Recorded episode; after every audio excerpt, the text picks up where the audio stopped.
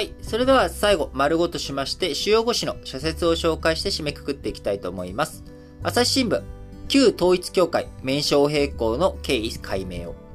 疑問に答えぬまま、ただ、形式が整っていたから受理認証したと言われてもおよそ説得力を欠く。政治の力が介在したのではないかとの疑いがくすぶるということで、旧統一協会のね、えー、名称7年前に変わったということ。えー、その時のね、2015年6月に教団から申請の変更の申請があり、書類に不備がなかったので8月に認めたということですが、あその前、えー、にはですね、97年に教団から名称変更の相談があった際には、えー、家内で、えー、協議した結果、教団実態が変わっていないのに安易に変更を認めるわけにはいかないということで、申請自体をさせないよう水際で食い止めたと、えー、前川、あ、元、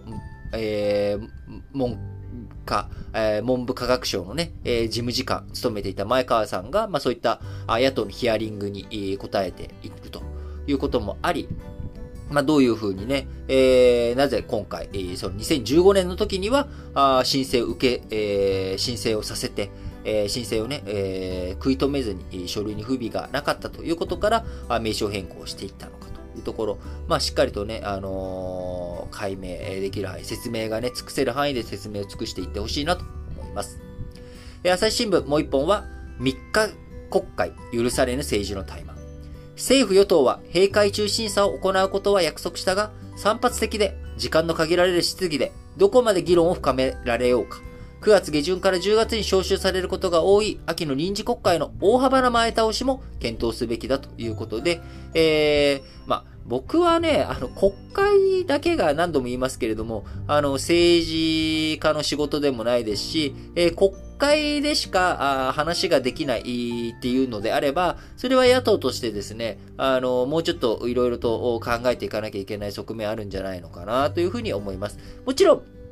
国会でね、えー、いろんな議論をする。そして法律を作っていく。えー、それはね、非常に大切なことです。えー、ただ、あそればかりにね、目を向けてしまうのではなく、え、特に8月、9月といろんな政治日程、え、が積み重なっている中、あどういうふうに野党としてね、え、与党に詰め寄っていくのか、そこの戦略、いろいろとね、考えて、え、進めていってほしいなというふうに思っております。はい。えー、毎日新聞。日米経済版2プラス2自由貿易のルール尊重。経済版2プラス2の声明は、ルールに基づく国際経済秩序づくりを掲げる。貿易や投資に関わるルールの再構築が求められるのは確かだが、自国の利益を優先するばかりでは理解を得られないということでね、えー、安全保障をね、え経済安全保障という観点、え非常に重要なわけですけれども、えそれとやっぱり自由貿易、えー、この戦後、そして、えー、冷戦、えー、後、世界をね、えー、経済、伸ばしていった背景には、やっぱり自由貿易というもの、えー、これがあったわけです。その自由貿易がね、えー、少し、阻害されてしまう、えー、そういった要素もある、経済安全保障という考え方。えー、そこの部分のね、バランスどういうふうにしっかり取っていくのかというところをね、えー、見ていかなければいけないなというふうに思います。えー、毎日新聞、長崎の被爆者認定、国は幅広い救済を早急に。長崎に原爆が投下されてから今日で77年になる。行政から被爆者と認められず、十分な援護を受けられない被爆体験者が名を残されている。国は早急に救済に乗り出すべきだということで、えー、77年経ってもですね、やっぱりいろんな問題残っております。えー、そういったところをね、どういうふうに克服していくのか、えー、どんどん時間が経てば経つほど、えー、被爆者の方、あそういったあ方々がですね、えー、お亡くなりになってしまう。えー、その前に国の救済、えー、どこまで、えー、広げていくことができるのか。特にね、えー、去年7月、えー、広島高等裁判所の判決で黒い雨訴訟、こちらに対して、えー、国の指定区域に関わらず、え、疑わしきは申請者の利益にとする援護制度の理念に沿った判決が出たということ。えー、ここからね、えー、黒い雨、えー、長崎にはね、降ったと証明されていないというような話ありますけれども、えー、長崎の方にもですね、えー、いろいろと、しっかりとね、考え、検討を進めていくということ、えー、被爆者の方々、被爆体験者の方々に寄り添う、えー、行政であってほしいなと思います。産経新聞、革新炉の開発計画、国力浮上への工程表だということで、えー、今ね、次世代原発の開発レース、えー、進んでいるという状況の中、日本がこれまでのような足踏みを続ければ、次世代原発の開発レースから取り残されよう。現在、世界で建設計画中の加圧水型原発の約6割を中国、ロシア製が占め、原子力分野における日本の存在感は薄れつつあるということで、えー、革新的原子炉、革新炉の開発についてね、え実用側までの工程表が今回、経済産業省によって作成をされました。えビジョンの概略を示す国試案の形ですけれども、え今後詳細を積み上げていき、日本の電力産業の脱炭素化と安定供給、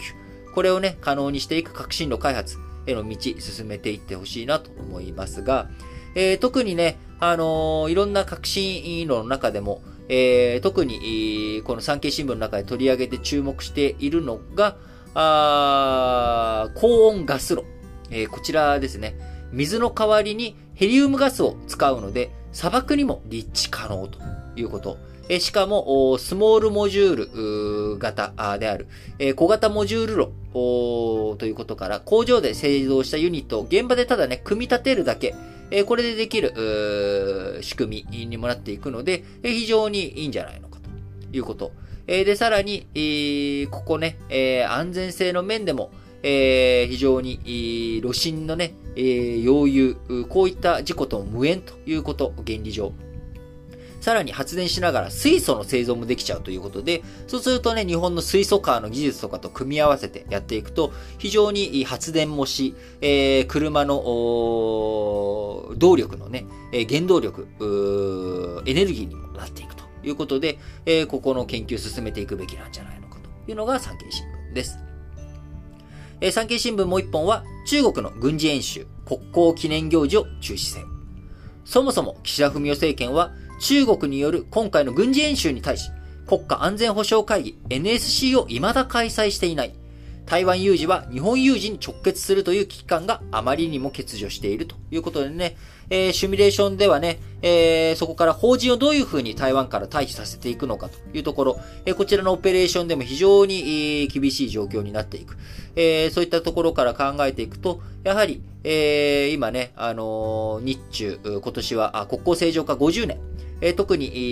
ー、国交正常化の共同声明を出した9月29日には、あいろんなところでね、記念式典が催される予定となっている中、あ今ね、えー、そんなことやってる場合じゃないだろうというのが産経新聞の主張です。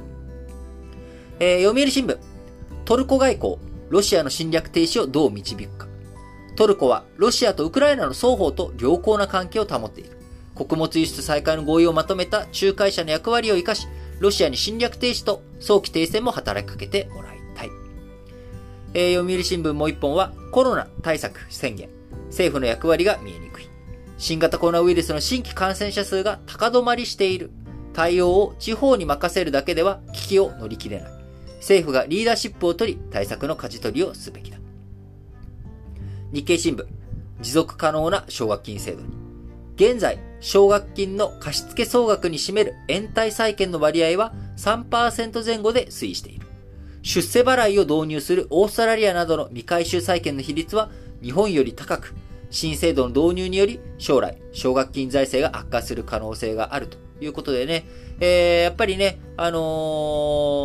こう、高等教育、若者の高等教育の費用、誰が負担すべきかということとして、えー、主としてね、保護者、親負担という考え方あるわけですが、そうすると家庭の経済力によってね、進学格差の問題、えー、勉強のね、えー、格差の固定とか学歴、学力のね、えー、その、貧富の差が、そのまんま、あそれがあ、次世代にも、貧困がね、連鎖してしまうという可能性、えそれを乗り越えていくために、えー、今ね、いろんな奨学金の中に新たに出世払いの対応型出、えー、奨学金創設することを政府決めましたが、えー、それに対してね、どういうふうな制度設計細かくしていくのか、しっかり考えていく必要があるなと思います。最後、日経新聞。中国とロシアはミャンマー国軍の後ろ盾をやめよう。ASEAN は加盟国の主要会議から国軍を排除し、暴力の停止を迫っている。それでもミャンマー国軍が強気を崩さないのは中国とロシアの支援を当てにできると見ているからだ。両国はさらなる弾圧の後ろ盾となるのを避けるべきだということでね、えー、ミャンマーのクーデターからもう1年半、えー、経っているわけですけれども、えー、なかなか進展がないという状況の中、国際社会、どういうふうにね、その間にも、えー、ウクライナ情勢の悪化、そして今台湾海峡の問題、えー、いろんなところでね、いろんな問題が本当に、起きてしまっている。世界はどんどんね、あのーこう、冷戦後のね、平和の配当と言われた時代から、あそして、えー、2001年911テロ後のテロとの戦い、えー、そして、えー、2011年アラブの春という中、シリアの問題とかね、世界各地、いろんな問題が山積されている中、ここ、新型コロナ以降ですね、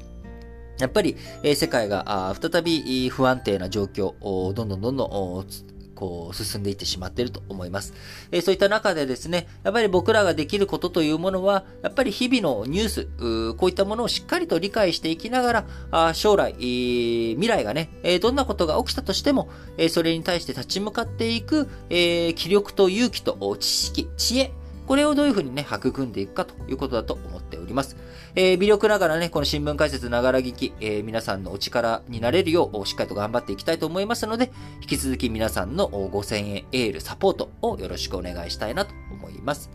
えー、今日はね、火曜日ですので、ラジ歴本体の方の配信日ともなっておりますので、そちらの方もぜひ聞いていただきたいですし、各エピソードの概要欄に記載しております、Google フォームの URL、えこちらね、ぜひ、クリックしていただいて、え皆さんの質問とかあ応援メッセージ、応援コメント、こちらの方をね、えどしどし送っていただければ幸いです。